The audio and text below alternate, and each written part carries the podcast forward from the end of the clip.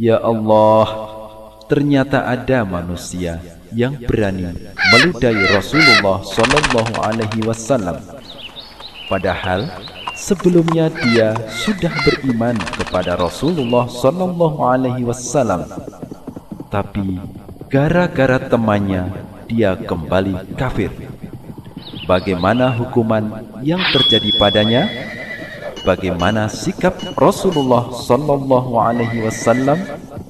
Ikutilah dalam kisah dengan judul Nasib si peludah Rasulullah Sallallahu Alaihi Wasallam.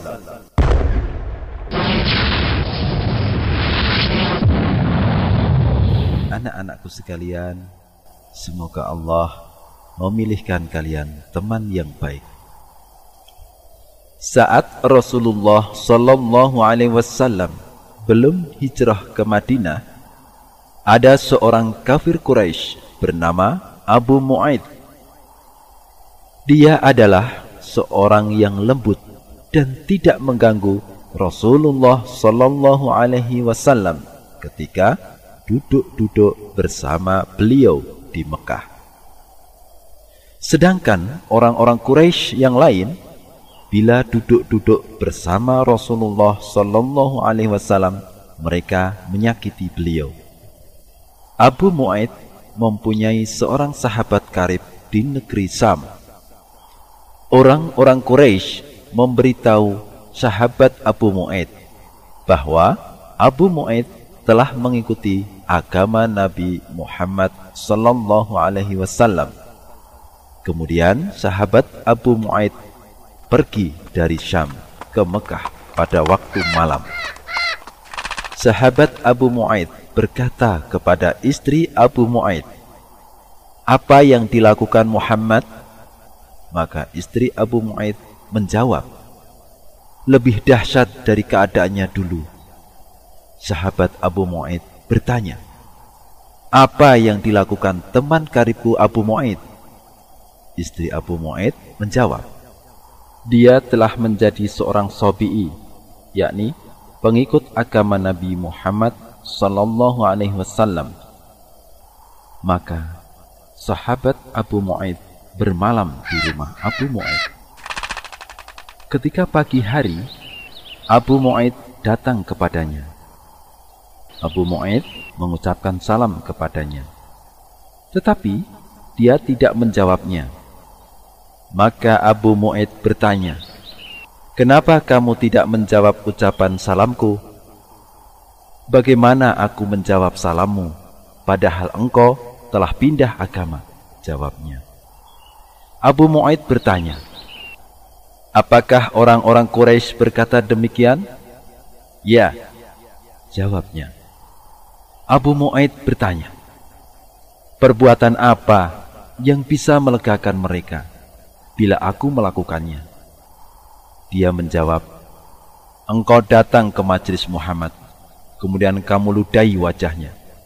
Lalu engkau cerca dia dengan celaan yang paling jelek yang kau tahu. Maka Abu Mu'aid melakukan usulan temannya itu. Abu Mu'aid meludahi Rasulullah Shallallahu Alaihi Wasallam dan mencaci maki beliau. Rasulullah Shallallahu Alaihi Wasallam tidak melakukan apa-apa selain mengusap wajahnya dari air ludah. Kemudian Nabi Muhammad Shallallahu Alaihi Wasallam menoleh kepada Abu Muaid seraya bersabda, Jika aku mendapati engkau keluar dari gunung Mekah, aku akan memenggal lehermu. Ketika terjadi perang Badar, orang-orang Quraisy keluar menuju peperangan. Sedangkan Abu Muaid tidak mau ikut keluar. Maka mereka berkata, "Keluarlah bersama kami." Abu Muaid menjawab, "Orang ini, yakni Muhammad sallallahu alaihi wasallam telah menjanjikan kepadaku, jika aku keluar dari gunung Mekah, dia akan memenggal leherku." Mereka berkata, engkau mempunyai onta merah, sehingga dia tidak akan bisa mengejar onta, walaupun kekalahan mengenai unta itu. Abu Mu'aid keluar bersama mereka. Ketika Allah Subhanahu wa taala membinasakan kaum musyrikin Quraisy, unta Abu Mu'aid terjerembab bersamanya ke permukaan tanah. Kemudian Rasulullah Shallallahu alaihi wasallam menangkapnya dan menjadikannya sebagai tawanan di antara 70 tawanan Quraisy. Abu Mu'aid datang kepadanya dan bertanya kepada beliau, "Apakah kamu akan membunuhku di antara mereka ini?" Rasulullah Shallallahu Alaihi Wasallam menjawab, "Ya, karena dulu kamu meludahi wajahku." Kemudian Allah Subhanahu wa taala menurunkan ayat 27 sampai 29 surah Al-Furqan. ويوم يعض الظالم على يديه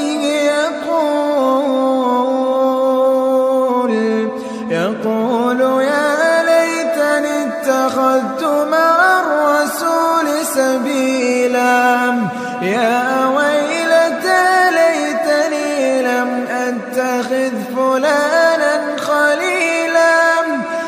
قد أن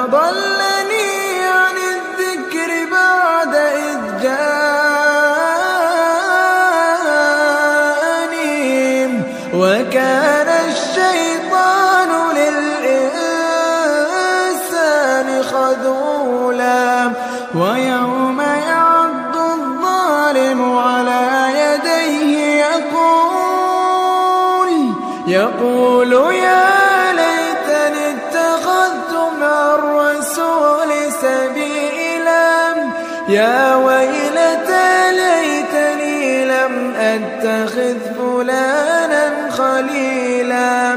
لقد أضلني عن الذكر بعد إذ جاءني. وكان الشيطان للإنسان خذولا. Dan ingatlah hari ketika itu orang yang zalim menggigit dua tangannya. Seraya berkata Aduhai kiranya dulu aku mengambil jalan bersama-sama Rasul. Kecelakaan besarlah bagiku. Kiranya aku dulu tidak menjadikan si fulan itu teman akrabku. Sesungguhnya dia telah menyesatkan aku dari Al-Quran. Ketika Al-Quran itu telah datang kepadaku dan setan itu tidak mau menolong manusia.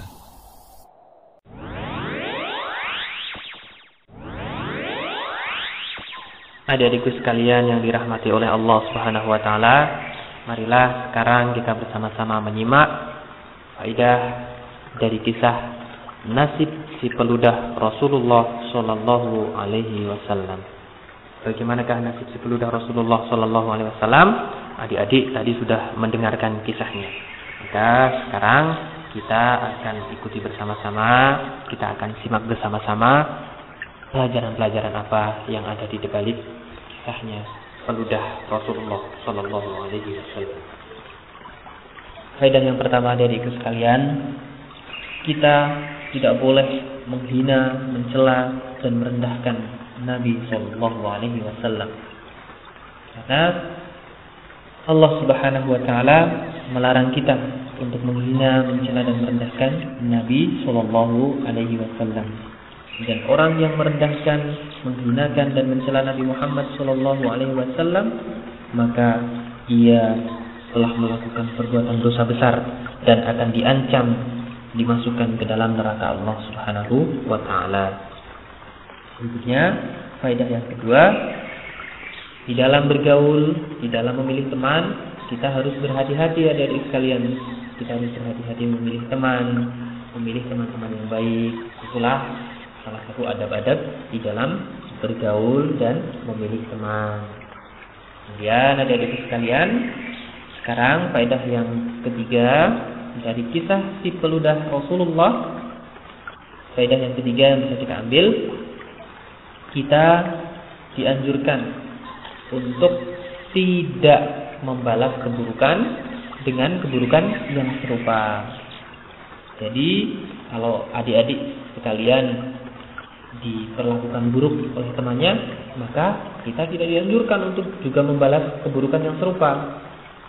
Kemudian, kaidah yang keempat, adik-adikku sekalian, Allah Subhanahu wa taala pasti akan memberikan siksa yang pedih bagi orang-orang yang mencela, menghina dan menyakiti Nabi Shallallahu alaihi wasallam sebagaimana kisahnya si peludah Rasulullah Shallallahu alaihi wasallam. Kemudian yang kelima dari sekalian, di dalam kisah ini kita diajarkan untuk bersabar atas keburukan yang dilakukan oleh orang lain kepada kita. Kita bersabar atas keburukan yang menimpa kita. Mungkin orang lain melakukan kejahatan kepada kita, maka kita harus bersabar atas kejahatan tersebut. Itulah tadi adik sekalian, faidah-faidah yang bisa kita petik, yang bisa kita ambil dari kisahnya si peludah Rasulullah Shallallahu Alaihi Wasallam yang tidak pantas untuk kita contoh dan untuk kita tiru.